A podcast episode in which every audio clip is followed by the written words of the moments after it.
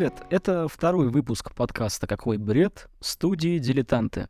Мы создаем научно-популярные фильмы, записываем подкасты, а также рассказываем о ярких деятелях псевдонаучной мысли, сумевших повлиять на жизнь всего общества. Меня зовут Лёша. Меня зовут Никита. Первый выпуск вы можете послушать на всех онлайн-платформах.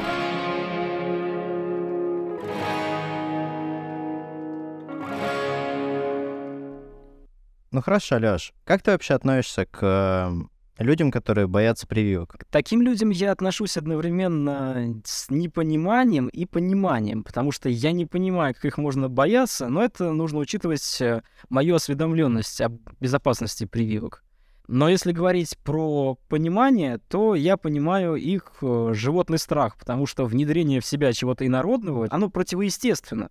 Поэтому можно относиться к ним и с пониманием, и с непониманием. Главное, чтобы они понимали и признавали свои ошибки, если видят данные о том, что прививки безопасны. Приведу даже простой пример. Я, например, в детстве, когда приходил в поликлинику, нужно было мне сдавать кровь. И я когда смотрел на эти железные лезвия, которым должны были рассечь мой палец, да боже мой, в 6 лет я так этого боялся, что просто капец. Ну, то есть на это смотреть было страшно, я отворачивался.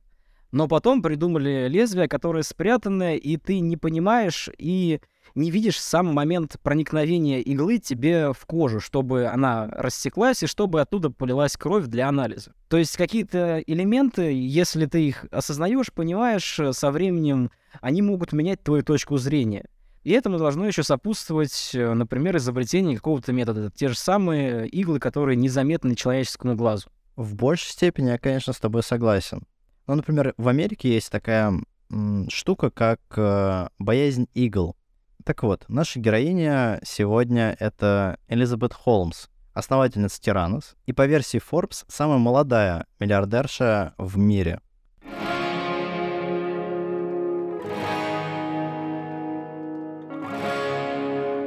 Элизабет родилась 3 февраля 1984 года в Вашингтоне. Ее отец Кристиан Холмс IV был вице-президентом Enron Corporation.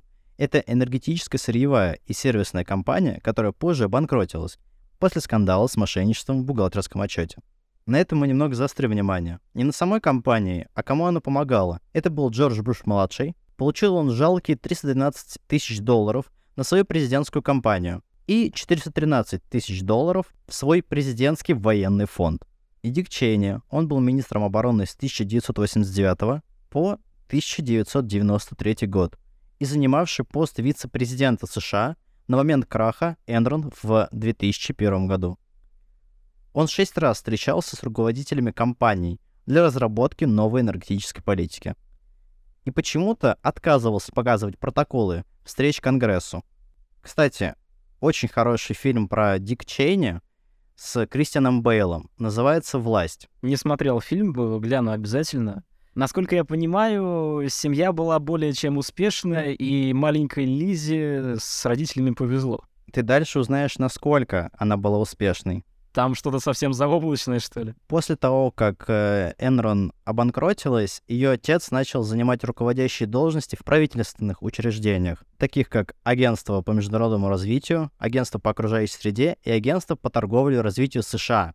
Ну так, обычная семейка. А ее мать, кстати, работала сотрудником комитета Конгресса. Всего лишь. Уверенный средний класс. Ну так вот, вернемся к самой Элизабет. Посещала она школу Святого Иоанна, в старших классах школы она интересовалась компьютерным программированием и говорила, что начала свой первый бизнес, продавая компиляторы C++ китайским университетам. Ну, вот такая обычная девочка. Слушай, у меня сразу аналогия приходит. Э, если приезжать, например, на отдых куда-нибудь не в Сочи, а в города, которые выглядят не так дорого-богато в нашем Краснодарском крае, то на главных площадях Анапа, Геленджик стоит огромное количество детей, там лет 12, 13, 15, которые торгуют какими-нибудь китайскими игрушками и зарабатывают себе немалые такие средства на карманные расходы в туристический сезон. Мне кажется, это что-то подобное, но, конечно, размах-то поменьше. Я не знаю, какие средства Элизабет заработала в свое время, но мне кажется, здесь аналогия релевантна. Ну да, да, очень похоже, о чем ты говорил. Э, тут, конечно же, не говорится о том, сколько она зарабатывала, сколько она продала этот компилятор, но в целом э, если это правда, то звучит э, очень недурно, согласись. Да вообще обалденно. Задатки у нее, видимо, и от дедушки, и от отца сохранились. Далее, ее родители организовали домашнее обучение китайскому языку. И в средней школе Холмс начала посещать летнюю программу китайского языка Стэнфордского университета. В 2002 году Холмс поступила в Стэнфорд, где изучала химическую инженерию и работал студентом-исследователем и лаборантом в инженерной школе. Ну, слушай, мое почтение, если говорить о том, куда она поступила, в Стэнфорд поступить не так просто все таки Как-никак э, вступительные экзамены должны были быть. Я не знаю, может, там блад был или что-то подобное. У тебя есть данные по этот счет? Об этом не говорится, да и я не думаю, то, что кто-то рассказывал бы об этом. После окончания первого курса Холмс работал в лаборатории Сингапурского института генома и сдавал анализы на коронавирус — но не тот, о котором вы подумали, а еще его первая версия, которая назывался SARS-CoV-1. Собирая образцы с помощью шприцов. 2002 я просто сейчас пытаюсь соотнести, что происходило в это время в России и на каком уровне была медицина в России. Э, я же тебе говорил про вот эти условные анализы крови, огромные шприцы, вот эти вот лезвия, да, железные. Тогда это как раз все еще было, тогда не было ничего такого более современного. Это появилось уже к десятым годам у нас. Ну да, да, у нас не появилось еще таких средств, страна немножко, сам понимаешь, другим занималась. В 2003 году она подала свою первую заявку на патент — наносимый пластырь для доставки лекарств. В марте 2003 года она бросила инженерную школу Стэнфорда и использовала свои деньги за обучение в качестве начального финансового капитала для того, чтобы заниматься потребительскими технологиями в области здравоохранения. Тут и стартовал Тиранос — Слушай, неплохо она рискнула. Ну, то есть, я бы, наверное, даже не отважился уйти с обучения, при том платного, и деньги, которые мне дали на платное обучение, пустить на какой-то стартап, на бизнес. Судя по тому, какие у нее были родители, финансовая подушка, даже если бы она ошиблась, была бы. Наверное, соглашусь с тобой, потому что она с самого детства видела пример удачных бизнесменов, видела пример своего отца, который уже занимал политические посты на тот момент, насколько я понимаю, и крутился в высших э, эшелонах власти.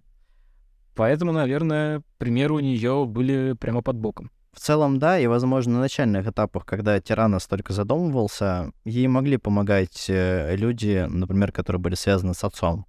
Ну, то есть ты имеешь в виду консалтинг какой-то или что-то подобное, или как?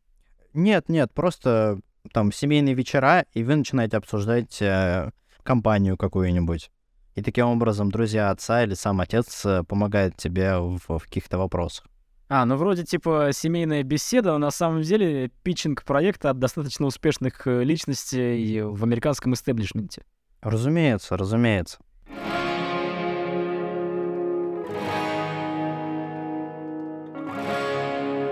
В 2003 году Холмс основала компанию Real Time Course в Пало-Альто для демократизации здравоохранения.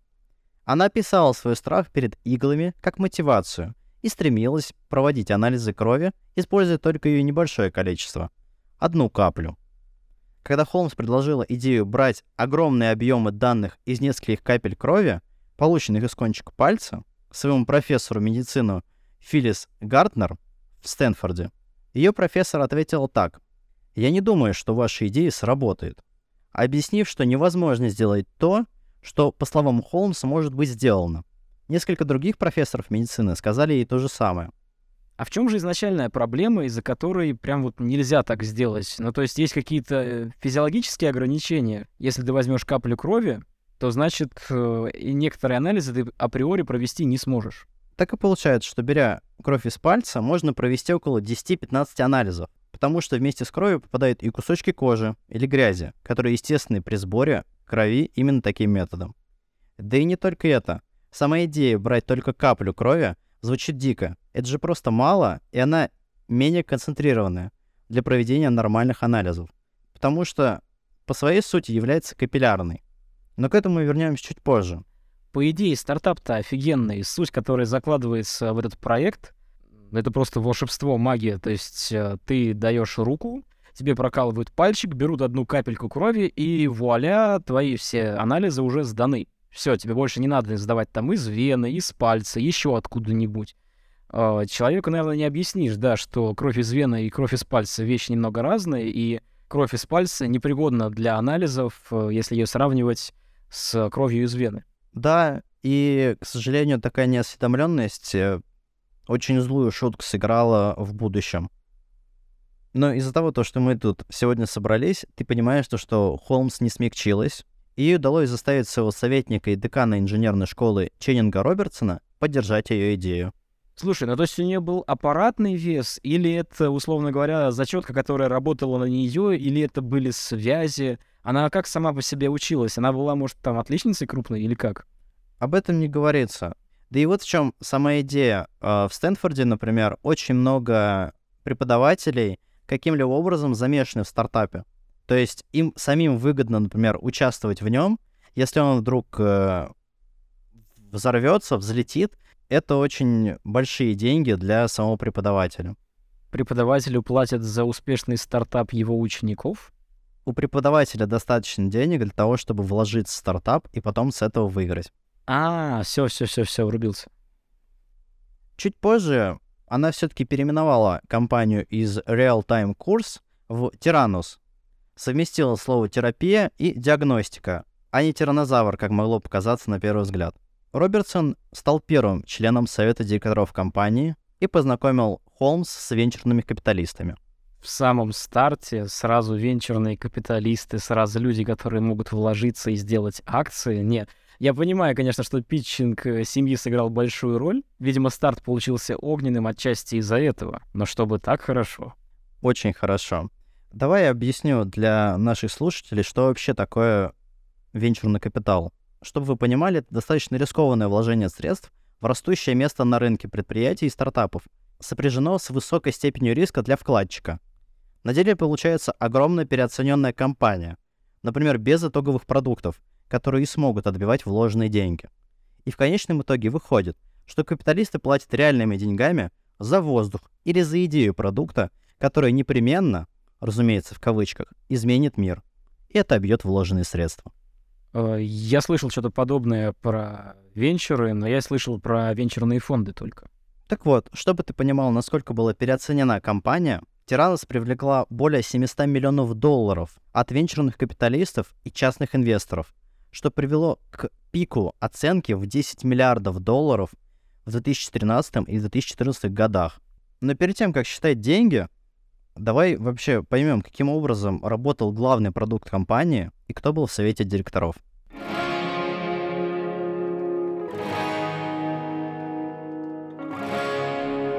Холмс утверждала, что разработал устройство для автоматизации и миниатюризации анализов крови с использованием малых объемов. Холмс называла свой сосуд для сбора крови нанотейнер, а свою аналитическую машину Эдисон. Она это сделала в честь изобретателя Томаса Эдисона. Мы пробовали все остальное, и это не удалось, так что давайте назовем его Эдисон. Вероятно, это произошло из-за хорошо известной цитаты Эдисона «Я не потерпел неудачу. Я только что нашел 10 способов, которые не сработают». Образец крови должен быть собран с помощью укола пальца, а затем передан в нанотейнер через устройство для сбора образцов. Чтобы вы понимали, насколько маленький был нанотейнер, он в высоту имел всего 12 мм и удерживал каплю крови, как утверждала Холмс. Мне приходит в голову только одна аналогия с Эдисоном вместе, кто еще работал в то же самое время, Тесла. И ты прекрасно знаешь эту компанию, ты прекрасно понимаешь, что от нейминга в бизнесе, тем более в таком бизнесе, в бизнесе стартаповом, зависит очень-очень много, как ты подашь это, какую обертку ты придумаешь для своего продукта. Ну да, и чтобы ты понимал, для рекламы Эдисона пригласили дизайнера Apple. О, ну понятно, в принципе, куда уже все это идет. Если зовут дизайнеров Apple, те, кто делает оберточку красивую для мирового известного бренда, боже мой. Но до этого еще далеко. В одном из патентов на Эдисон описывалась система пунктов оказания медицинской помощи, которая могла взаимодействовать с интернетом, чтобы получать инструкции, какие анализы крови проводить для образцов, прежде чем передать эти результаты обратно в интернет. Затем результаты сравнивались с медицинскими данными, доступными в интернете. При этом Эдисон проводил дополнительные анализы крови, которые были более целенаправлены на основе результатов сравнения. Но в патенте было неясно, сколько крови на самом деле потребует Эдисон для проведения этих анализов. Например, в одном разделе патента утверждалось, что образец должен состоять примерно из 10 капель, но другой раздел патента утверждал, что Эдисон потребуется именно одна капля. Технология подверглась критике за то, что не прошла экспертную оценку. Компания утверждала, что у нее есть данные, подтверждающие точность и надежность ее тестов, которые будут опубликованы. Как ты понимаешь, никакой публикации не было. Вообще не понимаю, как это возможно, потому что речь идет о медицинском стартапе, связанном напрямую с наукой, а это значит, что должны быть, обязаны быть э, рецензируемые научные статьи в рецензируемых научных журналах. Должен быть какой-то центр, который работает над э, подобными вещами. А тут совершенно ничего. Даже простая аналогия с тем же самым спутник Ви, э, вакциной от COVID-19, если не ошибаюсь, э, одна из статей, которая была опубликована про эффективность данных прививок, она была то ли в British Medical Journal была опубликована, то ли в семействе журналов. Ну, то есть достаточно высокоранжированная система опубликовала статью об эффективности прививки. Безусловно, но чтобы ты понимал, это же не прививка все-таки, это просто технология и немножечко другие стандарты. Об этом я, кстати, расскажу позже. Это, это, э, не, подожди, я, я не понимаю, как так? Э, ну, есть у нас номенклатурные данные, и если даже в номенклатурных данных у нас э, расходится информация по поводу того, сколько крови нужно взять для анализа, то как это могло пройти дальше на следующий уровень? Это же нелогично. Ну, как я понимаю, не очень э, смотрели на эти патенты. То есть их э, согласовали, их выдали компании Tyrannus и Holmes, и дальше разрабатывайте как хотите. Вот потом, когда проект дойдет до своей финальной стадии, и вы его выпустите, тогда мы и начнем проверки. Хорошо. В таком случае вопрос. Мы сейчас говорим про расхождение в номенклатурных данных. На тот момент, когда эти разночтения только появлялись в них, именно на тот момент какие-то средства уже вливались в Тиранос, они вышли на фондовый рынок, у них появились акции, венчуры, хоть что-то, или тогда еще только-только заря Тиранос начиналась? В смысле? Конечно же, к декабрю 2004 года Холмс собрала уже 6 миллионов долларов для финансирования фирмы. Хоть кто-то занимался анализом того, во что они вкладывают деньги? Или это чисто по связям э, своей семьи? Давай мы рассмотрим это чуть позже.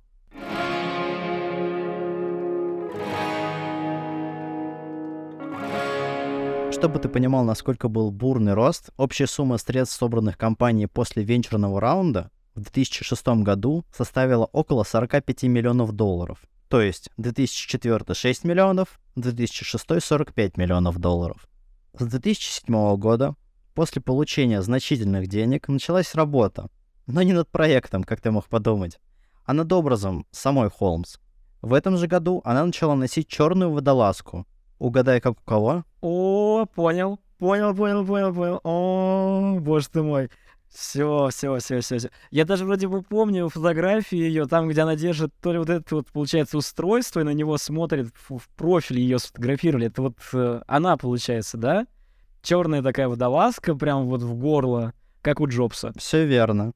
Все верно. Она начала копировать его голос. И не просто его голос, а также она начала говорить в публичных, и не только выступлениях, глубоким баритоном видимо, для того, чтобы еще больше вселять уверенность в инвесторов и политиков.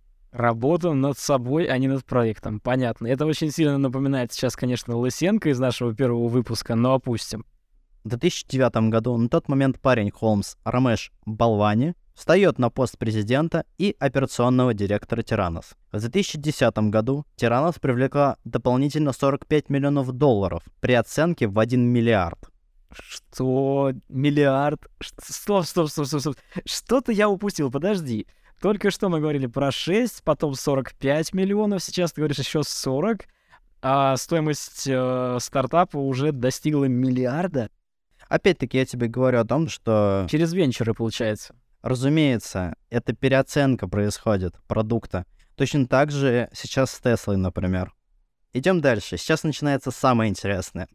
В 2011 году, после небольшой встречи Холмс и бывшего государственного секретаря США Джорджа Шульца, он входит в совет директоров. В течение следующих трех лет Шульц помог ввести почти всех внешних директоров в Звездный совет, в который входил, загибай пальцы, Лёша. Так, начинаю. Уильям Перри, бывший министр обороны США. Раз. Генри Киссинджер, бывший госсекретарь. Два. Сэм Нан, бывший сенатор. Три. Билл Фрист, бывший сенатор США и лидер большинства в Сенате. Четыре. Гэри Раухет, адмирал флота США в отставке. Пять. Джим Мэттис, генерал морской пехоты США. Шесть. Ричард Ковечи, председатель и генеральный директор Wells Fargo. Семь. И Рейли П. Бектел, председатель правления и бывший генеральный директор Bechtel Group. Восемь. Кстати, о компании Bechtel Corporation. В ее руководство также входил Шульц, на тот момент еще занимавший пост государственного секретаря США. А в 2022 году эта компания оценивается как вторая строительная компания во всем США. Неплохой такой совет директоров для компании, которой только стукнул 10 с небольшим лет. Не находишь? Никит, в какой-то момент я думал, что я собрал э, флеш-рояль, но это уже явный перебор. Я тоже, когда искал информацию для этого подкаста, немножечко офигел от э, тех ребят, которые занимают должности. Бывший госсекретарь. Бывший госсекретарь.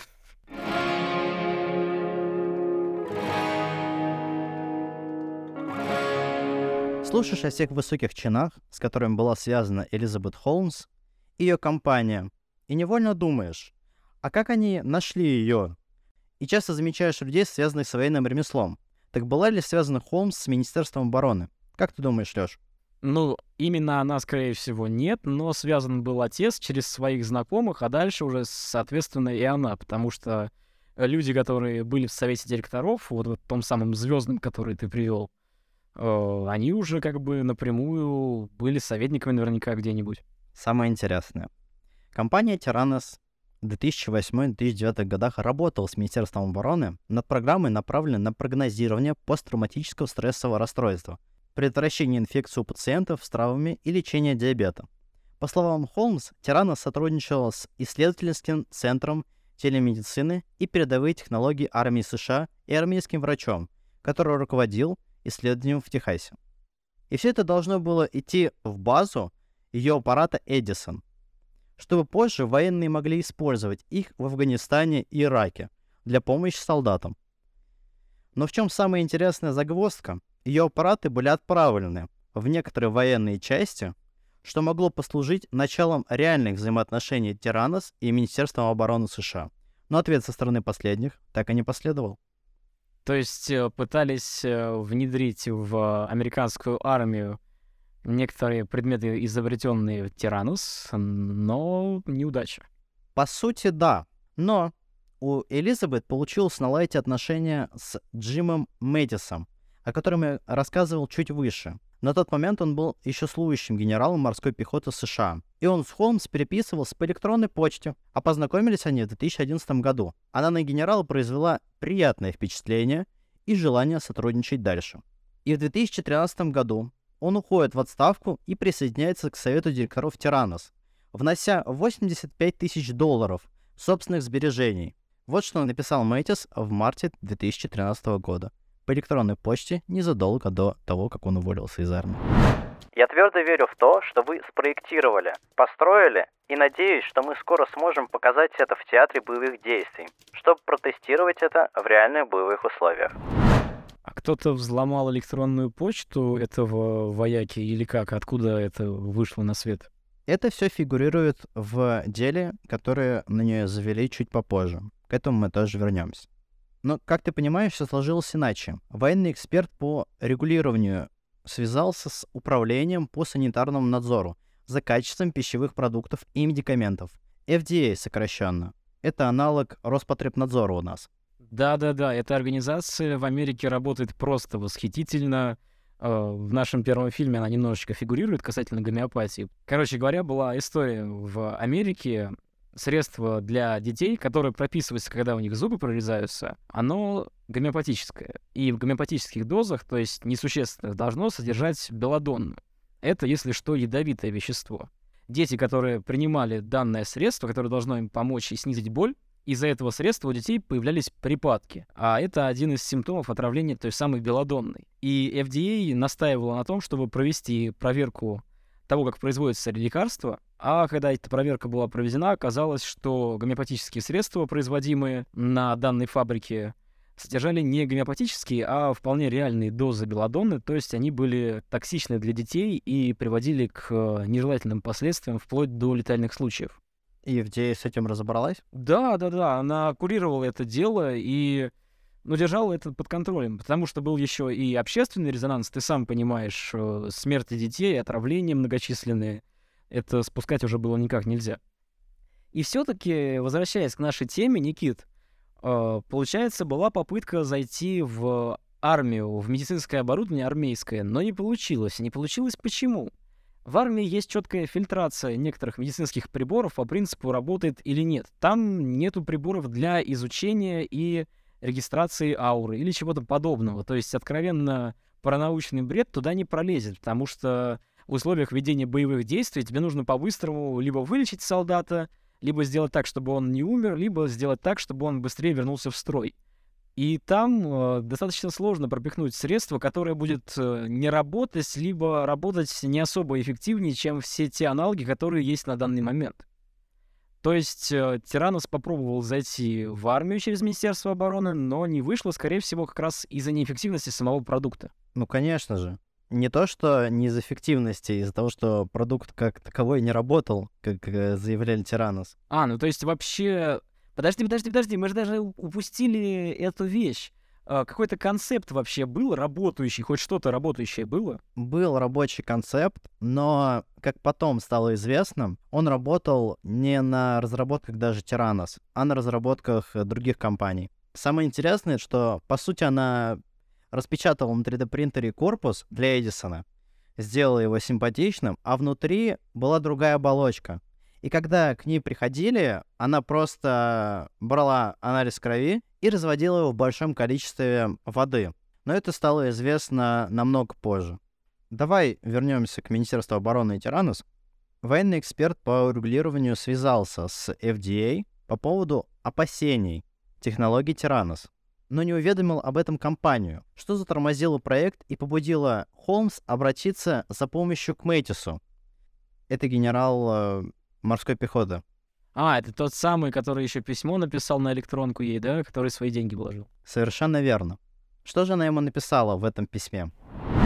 Я была бы очень признательна вам за помощь в исправлении этой информации в регулирующих органах. Отметив, что поскольку дезинформация исходила из Министерства обороны, было бы бесценно получить информацию, официально исправленную, нужными людьми в Министерстве обороны. Что самое забавное, Мэтис переслал сообщение военным чиновникам, спросив, как нам преодолеть это новое препятствие. Но помощь, о которой просил Мэтис, так и не состоялась. Подожди, подожди, подожди, прям реально переслал сообщение. Да. Не, ну это, конечно, гений человек. У него напрямую просят э, провести подковерные игры, а он пересылает сообщение от изначального просителя. Без комментариев. Советник Министерства обороны сказал Мэтису, что он не может обсуждать потенциально пилотные испытания устройств Тиранос в Афганистане перед Министерством обороны или Министерством военного морского флота до тех пор, пока он входит в совет директоров компании. А на этот момент он уже входил в совет директоров и даже является небольшим инвестором. Мэтис, то есть на тот момент уже даже в совет директоров успел войти. Да, он закончил службу в 2013 году и вошел в совет директоров, вложив свои кровные 85 тысяч долларов. Что самое забавное, сидел Мэтис долго в совете директоров и верил, а также ежегодно получал 150 тысяч долларов за то, что он сидит на этом месте. Понимаешь абсурд этой ситуации? В чем заключалась его работа? Как Холмс заявлял, она собрала этот совет директоров, чтобы они были ей наставниками. То есть какие-то менторы, что ли? Я, я не понимаю. Менторы, которые каким-либо образом помогали ей. Вот этот звездный совет.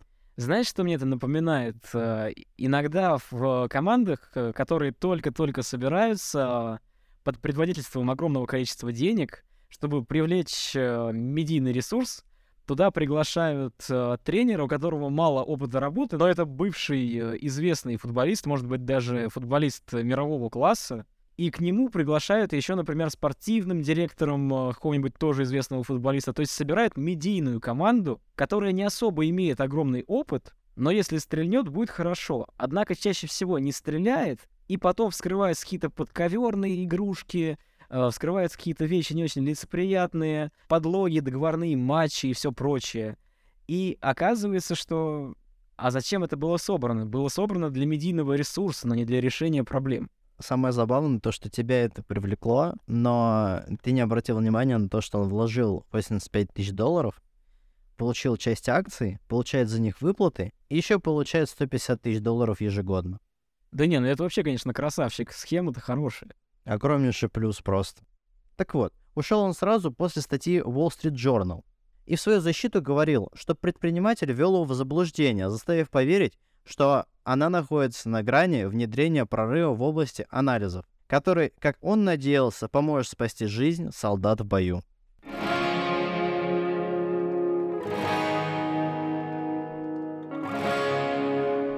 А, ну то есть после какой-то статьи... Ну подожди, статья в Wall Street Journal, это не какой-то рецензируемый научный журнал, это не научная критика, не что-то такое. Какое-то журналистское расследование началось, что ли? Да, началось журналистское расследование. Но до статьи Wall Street Journal ни Мэтиса, ни других звездных директоров ничего не беспокоило. Интересно, почему? Не, я понимаю, к чему ты сейчас ведешь. Корыстные интересы, капитал, бла-бла-бла, разумеется. Здесь же есть еще одна вещь. Э, люди совершенно не имеют никакого представления о науке. Они менеджеры. Они люди, может быть, даже выходцы из военных чинов. Э, люди, которые не понимают разницу между каким-то стартапом, который может принести что-то новое в науке, и между стартапом, который в науке сомнителен, но имеет под собой небольшую какую-то научную основу. То есть, ну, мало людей понимают, э, чем отличается кровь из вены и кровь из пальца. Мы опять возвращаемся к самому началу. Я с тобой, возможно, соглашусь, но люди вкладывают огромное количество денег, и ты реально думаешь, что, что у них нет своих советников, которые отговаривают их. Мне кажется, тут только использовался отмыв бабла и приумножение собственного капитала. Как это случилось с э, тем же Мэтисом. Он вложил какие-то жалкие 85 тысяч долларов, и при этом получает в год 150, и при этом каждый год получает выплаты за акции. Если подытожить, то в действительности Холмс пыталась работать с Минобороны и даже нашла нужных людей, но продукт, о котором она заявляла, еще не работал в должной мере. Но об этом не знали владельцы Safeway. Это американская сеть супермаркетов, инвестировала 350 миллионов долларов в переоборудование в 800 отделений клиниками Эдисон, которые предлагали бы анализы крови прямо в магазинах. Но после многих пропущенных сроков и сомнительных результатов пробной клиники в корпоративных офисах Safeway сделка была расторгнута в 2015 году. Подожди, сеть супермаркетов вложилась? Я, чё, я, я, я совершенно уже начинаю теряться в этих инвестициях. Причем тут супермаркеты. Я, я не представляю постамат, а, в котором мне выдают какие-то вещи или там, я не знаю, не доставкой занимаются, а делают анализы. Это что-то автоматическое должно было быть, что ли? Или как это должно выглядеть? Смотри, анализы в Штатах очень дорогие. Например, люди, которые хотят быстро и достаточно дешево провести и сделать какой-нибудь результат, они подходят в супермаркете к вот этому аппарату. Он уже подключен к интернету. Ты просто подносишь туда пальчик, как это в теории должно работать у тебя буквально капельку забирают, и через некоторое время тебе выдается результат. Если бы это работало, это было бы гениальным бизнес-изобретением. Ну, прям вот максимально. Это упразднило бы огромное количество вымещений, в которых э, сдают анализы. Это упразднило бы огромное количество врачей, которые этими анализами занимаются. Но чисто физиологически, чисто физически это провернуть было невозможно изначально. И, кстати говоря, здесь же в чем суть тогда получается? Давай побуду немножечко адвокатом дьявола.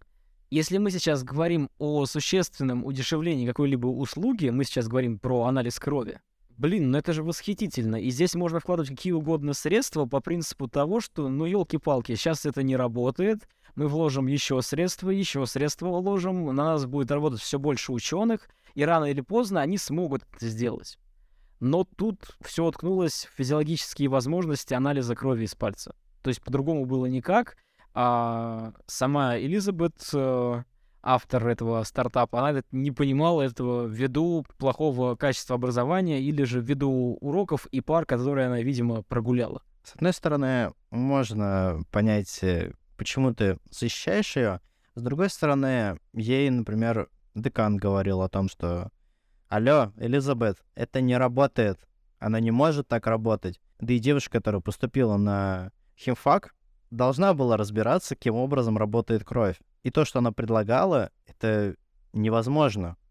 Наверное, здесь как раз сыграл фактор э, прогульных пар и чудовищная уверенность в том, что она права, она новый Стив Джобс. Ну вот какие-то такие мысли, и росла она в семье бизнесменов, которые сколотили буквально империи и ушли в политику, как ее отец. Возможно, возможно, ты прав, но все равно, мне кажется, тут очень много подковерных игр, которые и помогли Тиранос буквально за несколько лет скопить такой большой капитал. Буквально, да не буквально даже, без всего. Не было ничего. Был какой-то прототип, хорошо. Она даже сделала специальную клинику для того, чтобы туда вводить людей. Но по сути это не рабочий проект. Он не работает ни на бумаге, ни в теории он не работает. Почему тогда вливались огромные деньги? Вопрос остается открытым.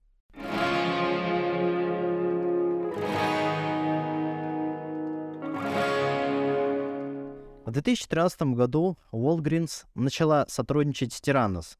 Walgreens — это тоже сеть супермаркетов. Чтобы предложить анализы крови в 40 магазинах. Уже меньше, чем Safeway, но тем не менее. А, то есть, получается, они от своего бизнес-пути не открестились, потому что бизнес-затея, конечно, обалденная, восхитительная, сделать постамат, который будет брать анализы. Это удешевление технологий, это удешевление услуги, там, наверное, даже не в разы, а в десятки раз, скорее всего. Поэтому, да, такую бизнес-идею упускать как бизнесмену — это смерти подобно. Но, разумеется, я тебе говорю, что в целом, если ты не разбираешься и, ну, работаешь в совершенно другой отрасли, тебе не обязательно же разбираться в, в таких вещах. Ты просто смотришь и такой, во, классная технология, вложимся в нее, пока она не подорожала. Ну да, ну да. Откроем для своих супермаркетов, у нас люди будут э, проверять анализы, и все будет хорошо. На бумаге я тебе говорю, очень классный стартап, вот прям убийственный. Но против законов биологии не попрешь. Ну да, ну да, согласен, потому что вот чисто подумай, благодаря венчурам, то есть э, смотрят на капитал, который уже сколотился, смотрят на то, сколько компания стоит. Ты говорил о миллиарде долларов в 2010 году вроде бы, если я не путаю. Да, в десятом. И получается, что это как снежный ком нарастает, а такой капитал, он привлечет любого человека. И если он посмотрит на женщину, которая копирует Стива Джобса, которая говорит уверенным таким э, басистым голосом, который изображает э, из себя успешную женщину, отличный имидж, который сделал э, отличный бизнес. Только бизнес работал на том, что работать изначально не могло. Также в 2013 году компания вышла из режима инкогнито, так как начала активно работать с э, Walgreens. Создала сайт и начала делать пресс-релизы. Она дала интервью для Medscape, ее главному редактору. Внимание СМИ возрастало в 2014 году, когда Холмс появилась на обложке Fortune, Forbes, The New York Times, Style Magazine. Forbes признал Холмс самой молодой женщиной-миллиардером в мире – и поставил ее на 110 место.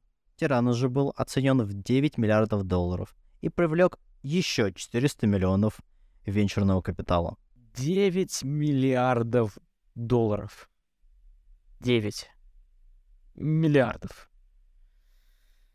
Ага. Без продуктов. К концу 2014 года ее имя появилось на 18 патентах США и 66 иностранных патентов – течение 2015 года Холмс заключил соглашение с Cleveland Clinic, Capital Blue Cross и Эмери Hill об использовании технологии тиранов. Короче, началось активное продвижение компании, началось активное продвижение а, Холмс как лидер этой компании, а уставной капитал рос в геометрической прогрессии благодаря уже тому самому снежному кому, о котором говорил раньше. А теперь этот снежный ком развился в дребезги об стену.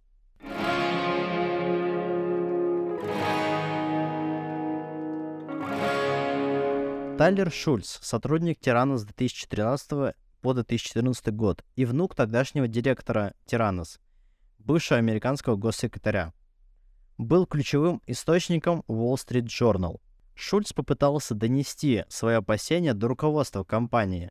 Когда это не удалось, он поговорил с Кириру, это журналист, который и начал раздувать всю новость из того, что Тиранос — это переоцененная компания. А, это тот самый автор из э, Wall Street Journal, да? Совершенно верно.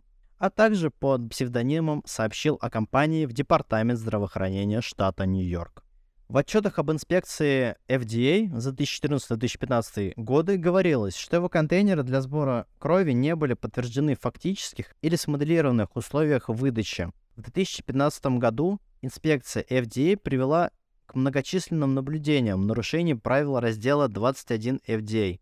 В конечном итоге выяснилось, что FDA классифицировал устройство Tyrannus, называемое нанотейнер, как медицинское устройство класса 2, что означает, что Tyrannus нужно будет использовать специальные этикетки и соответствовать определенным стандартам производительности и осуществлять пострыночные наблюдения за устройством.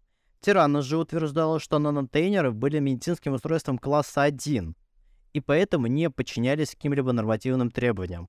После инспекции 2015 года Тиранос объявила, что добровольно приостанавливает свои тесты, за исключением одобренного FDA теста на вирус простого герпеса. Ага, то есть FDA взялось за Тиранос, начала изучать документацию и все остальное и поняла, что здесь есть откровенная лажа.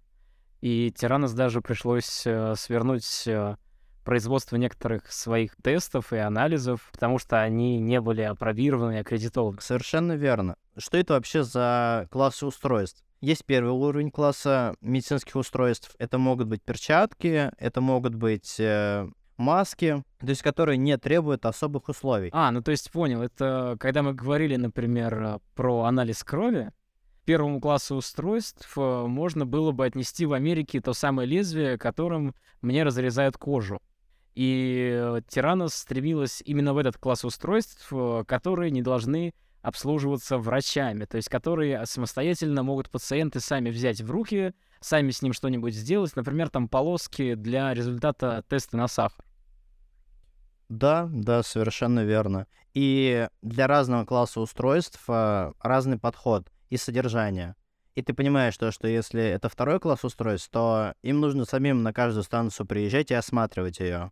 И делать отчет об этом в FDA. А, и изначальная идея о постаматах и о том, что анализ крови стал максимально простым, она рушится. То есть нужен какой-то человек, который будет это обслуживать 24 на 7, пока эти анализы сдают. Без этого человека нельзя пациенту самому подойти и что-то сделать. По сути, да, но классификация устройств еще и отражает их хранение. То есть тиранос не могли долгое время в устройстве держать кровь, которая накапливалась бы с использованием. Ее нужно было бы куда-нибудь перевозить или еще что-то с ней делать. Ну да, или сразу проводить анализ, а насколько я понимаю, оборудование способно было только этот анализ забрать. То есть забрать кровь, а не провести сразу тест. FDA говорила скорее о проверках э, не на месте, а через какое-то время эксплуатации. То есть ты должен был приезжать в каждый торговый центр или в каждое место, где расположено это устройство, и проверять его работоспособность. Насколько я понял, это достаточно еще и хрупкая вещь была, то есть поломки, что ли, были часто, или что имеется в виду? Говорится о том, что такой тип устройств должен быть в постоянно рабочем состоянии. Холмс получала все больше и больше признания. В 2015 году она была назначена членом Совета стипендиантов Гарвардской медицинской школы и была названа одним из самых влиятельных людей журнала Time. Вау! Холмс получила премию до 30 лет от Forbes и заняла 73 место в своем списке 2015 года самых влиятельных женщин мира. Она также была названа «Женщиной года» по версии Glamour и получила почетную степень доктор гуманитарных наук в университете Пеппердайн. Стоп, подожди, подожди, подожди. Она получила доктора, доктора меди- медицинских наук, медицины. Гуманитарных. Как хитренько, боже ты мой, Никит. Э, То есть ты такой занимаешься медицинским стартапом, строишь из себя Стива Джобса, который делает э, условную технологию, но становишься доктором в гуманитарных науках. Философия, может, какая-нибудь? Ну, тут не указывается. Я думаю, на ее сайте или на ее страничке в Википедии это не будет указано. Конечно, там будет указано только то, что она доктор наук. PhD какой-нибудь, и все. Но она стала членом Гарвардской медицинской школы. Это тоже не... Да это офигенно. Это офигенный пост, просто этот пост, он более политический, чем медицинский. Это не признание ее заслуг медицинских, а то, что она показала себя как отличный управленец. Она создала империю практически уже. Далее. Холмс была награждена премией Горацио Элджера, что сделало ее самым молодым лауреатом в истории. Ранее она была названа бизнесменом года по версии Fortune, а в 2015 году она была членом 50 самых влиятельных по версии Bloomberg. Ну, то есть зачетка работает уже на студента. А, Человек сначала собрал капитал, этот капитал привлек еще больший капитал, а, привлек правительство, появились звездные члены в управлении. а, Дальше, после звездных членов управления, появились э, награды у самой Элизабет. А это все уже привело к тому, что ее начали замечать э, в кругах элитных и начали ей вручать э, премии как успешному управленцу и бизнесмену. Но, разумеется, я полностью с тобой согласен. Как мне кажется, от этих премий, ну, ничего просто нет реального. Потому что, опять-таки, продукта реального не существует. Я понимал бы, если бы Джобсу или его компании Apple в целом а, вручали бы награды. Им, понятное дело, вручили, но они же при этом сделали продукт, который был прорывным для своего времени. Опять же, нахождение в списке Forbes или э, премия от э, издания Glamour, она дается не за создание э, нанопроводников и не создание э, сенсоров для телефонов. э, Джобсы ее могли дать. Ее дали за бизнес-идею, которую успешно развили, которая стала достаточно прибыльной. И здесь отмечают не ее научную составляющую, а то, что она смогла стать успешной. Да, скорее всего, именно это и отражают эти премии, к сожалению, что, в принципе, обесценивает их как таковые. Да, согласен, отчасти, наверное, такие премии, они стали иметь слишком большой вес для того, чтобы оценивать, насколько человек говорит правильные или неправильные мысли. Для того, чтобы их оценивать, а, нужно слушать все-таки либо ученых, либо каких-то консультантов, которые должны быть в любой квалифицированной компании.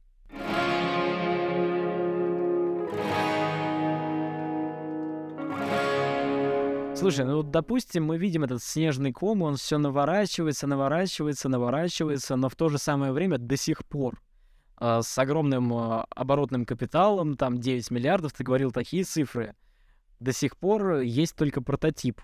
А что-то более-менее работающее, какая-то технология, которую можно показать инвесторам, ее до сих пор ведь нету. Когда уже этот снежный ком все-таки разобьется о снежную стену? Ты начал говорить про расследование от журналиста с Wall Street Journal. Дальше-то что происходило? В феврале 2015 года профессор Стэнфорда написал в журнале Американской медицинской ассоциации, что в медицинской исследовательской литературе не было опубликовано рецензированное исследование от Тиранос. В мае 2015 года профессор Университета Торонто проанализировал технологию Тиранос и пришел к выводу, что большинство претензий компании преувеличены. Пытаясь повысить доверие к компании, Холмс пригласила американского вице-президента Джо Байдена посетить их проект. Что? Что? И, к слову, Байден похвалил то, что он увидел. Но чтобы скрыть истинные условия работы лаборатории, Холмс и Болвани, ее парень, создали поддельную лабораторию для тура вице-президента. Никита, мне нужно это комментировать. Знаешь, как это? Знаешь, как это? Внезапный Байден. Это именно он. Это, это вот прям натурально тот самый внезапный Байден. Падение Тиранос началось в октябре 2015 года. Несмотря на юридические угрозы и тактику сильного оружия, журнал Wall Street Journal опубликовал статью о бомбе, Carreiro, в которой подробно описывалось, как устройство Edison дало неточные результаты и показало, что компания использовала коммерчески доступные машины, изготовленные другими компаниями, для большей части своих испытаний. Карьеру продолжал сообщать о проблемах с компанией и написал о Холмс еще несколько статей. И в 2018 году опубликовал книгу под названием «Дурная кровь. Секреты и ложь в Силиконовой долине», подробно описывающая свое расследование о Тиранос. И это только начало, как ты понимаешь. А, это только начало. Я думал, как раз вот с этого момента начинает разворачиваться тот самый клубочек, и, видимо, ниточка за ниточкой вылезут все самые нелицеприятные вещи, которые касаются данного стартапа. Ты не представляешь, насколько быстро этот клубочек развязался.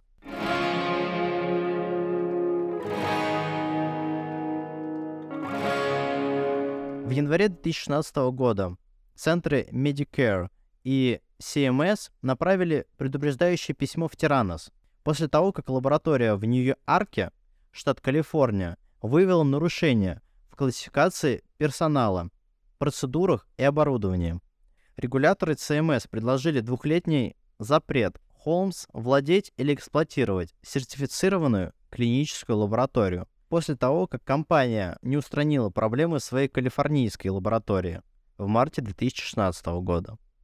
На Today Show Холмс сказала, что она разрушена тем, что мы не поймали и не решили эти проблемы быстрее. И сказала, что лаборатория будет восстановлена с помощью нового научного и медицинского совета. Это был намек на ребрендинг, что ли, или что-то подобное? Запрос на научность появился, запрос на то, чтобы показать, что все это работает, все это должно э, выглядеть достаточно потребно.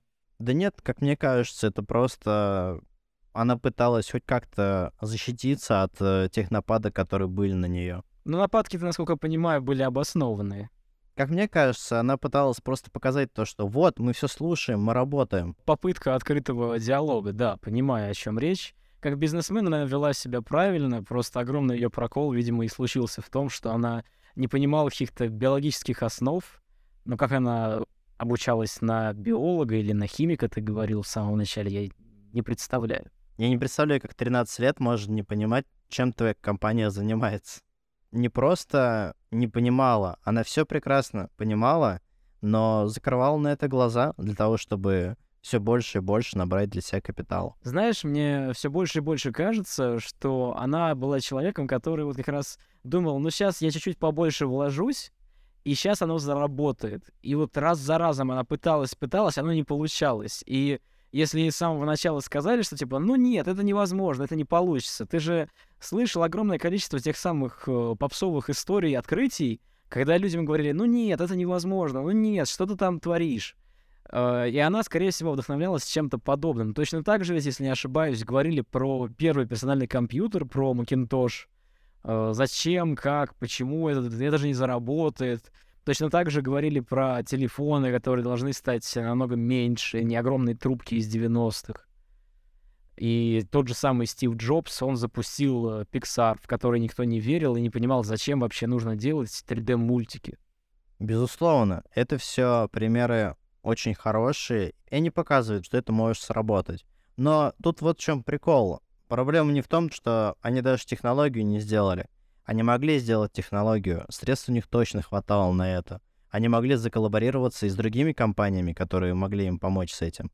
Но против биологии ты не попрешь. Ну, это физически невозможно. Из капли крови сделать хоть что-то.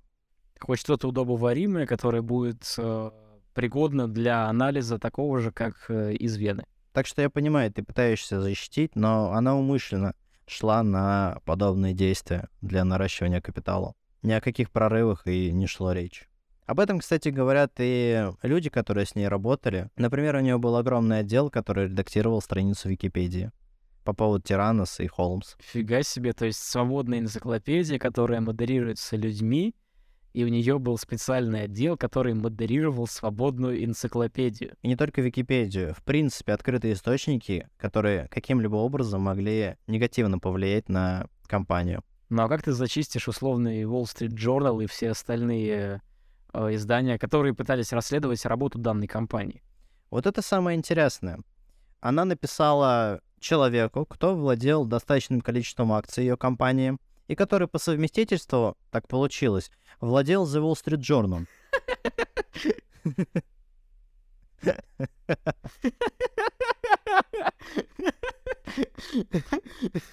А, а это сильно. Э, Это, это сильно. Э, Это лучше даже, чем внезапный Байден. Но из-за того, то, что статья вышла, как ты понимаешь, это не очень сильно помогло. И человек, которому она написала, все-таки решил выбрать The Wall Street Journal. Это восхитительная история. Настолько все переплетено, настолько все со всеми в круговой поруке. Это восхитительно. Ну и, зная это, к апрелю 2016 года Тиранос подвергся уголовному расследованию со стороны Федеральной прокуратуры и комиссии по ценным бумагам и биржи за то, что он якобы ввел в заблуждение инвесторов и правительственных чиновников о своей технологии. Вот, Лёш, как интересно это получается. Ты можешь работать какое-то огромное количество времени. На этот момент Тиранос на рынке уже 13 лет. Начиная от э, того, как она зарегистрировала компанию, заканчивая ее крахом. Но почему-то до этого момента на нее вообще не смотрели, а только дарили те или иные награды. В мае 2016 года Тиранос объявила, что аннулировал два года результатов своего устройства Edison. В июне 2016 года Walgreens прекратила свое партнерство с Тиранос. В ноябре 2016 года она подала иск против Тиранос в Федеральный суд штата Делавер за нарушение контракта. В июне 2017 года Тиранос сообщил инвесторам, что иск, который первоначально требовал возмещения ущерба в размере 140 миллионов долларов, был урегулирован менее чем за 30. К июню 2016 года по оценкам личный чистый капитал Холмс упал с 40,5 миллиарда долларов практически до нуля. И самая мякотка. Тиранос объявил, что закроет свои лаборатории оздоровительный центр и уволят около 40% своей рабочей силы. А остальные 60 это тот самый звездный совет директоров, что ли? Нет, нет, к этому моменту они уж все ушли. Ты что? А, то есть они вовремя ретировались э, с тонущего корабля. Да я тебе больше скажу, такое ощущение, то, что их и не было. В смысле не было? Э, Это иллюзия? Что ты имеешь в виду? Нет, они вступили в совет директоров, и первая статейка, их уже там нет. А, ну то есть они очень вовремя почувствовали, что пахнет жареным. А и успели свои средства вывести или нет? Что-то у меня сейчас вопрос такой возник. Разумеется, разумеется, успели. Молодцы, ребята. В январе 2017 года Тиранос объявил, что уволит еще 41% своей рабочей силы, или примерно 155 человек, и закрыла последний оставшийся центр анализа крови, после того, как лаборатория провалила вторую крупную нормативную инспекцию США. На пике своего развития в 2015 году в Тиранос работало более 800 сотрудников. Компания уволила 340 человек в октябре 2016 года и еще 155 в январе 2017. В апреле 2017 года Тиранос объявил о своих планах навсегда уволить 105 сотрудников, оставив его менее чем с двумя десятками сотрудников. Большинство оставшихся людей были уволены в августе 2017 года, а 5 сентября 2017 года компания объявила, что начала процесс официального распуска. Ага, и в этот момент, получается, она находится под следствием, то есть она за решетку, условно говоря, или она под залогом, или на нее наложен арест на домашний, то есть как это все происходит? Нет, пока на нее просто подали иск, пока никаких вот э, санкций на нее не было наложено. Обвинение еще не предъявлено, все, я понял. Только компания потихонечку начинает сдуваться, сдуваться, сдуваться. Ну как потихонечку? Мне б так сдуться, ё-моё. Все туториалы по сжиганию жира при помощи спортивных тренировок, а это просто ничто по сравнению с таким сдуванием, честно тебе скажу. Самое интересное. 15 июня 2018 года Холмс и Болвани были предъявлены обвинения по нескольким пунктам в мошенничестве с проводами и заговоре с целью совершения телеграфного мошенничества. Согласно обвинительному заключению, инвесторы, врачи и пациенты были обмануты. Утверждается, что обвиняемые знали о ненадлежности и неточности своей продукции, но скрывали эту информацию. В случае осуждения каждому из них грозит максимальный штраф в размере 250 тысяч долларов и 20 лет тюремного заключения. И только лишь в феврале 2021 года федеральные прокуроры обвинили Холмс и других руководителей в уничтожении доказательств в последние дни бизнеса Тиранос. Конкретными данными являлись история внутреннего тестирования, включая точность и частоту отказов систем анализа крови Тиранос. 3 января 2022 года Холмс была признана виновной по трем пунктам обвинения в мошенничестве с проводами и одному пункту обвинения в заговоре с целью совершения мошенничества с проводами. В ноябре 2022 года она была приговорена к 11 годам и 3 месяцам тюремного заключения. В октябре 2022 года, за несколько недель до слушания приговора, сообщалось, что Элизабет снова беременна.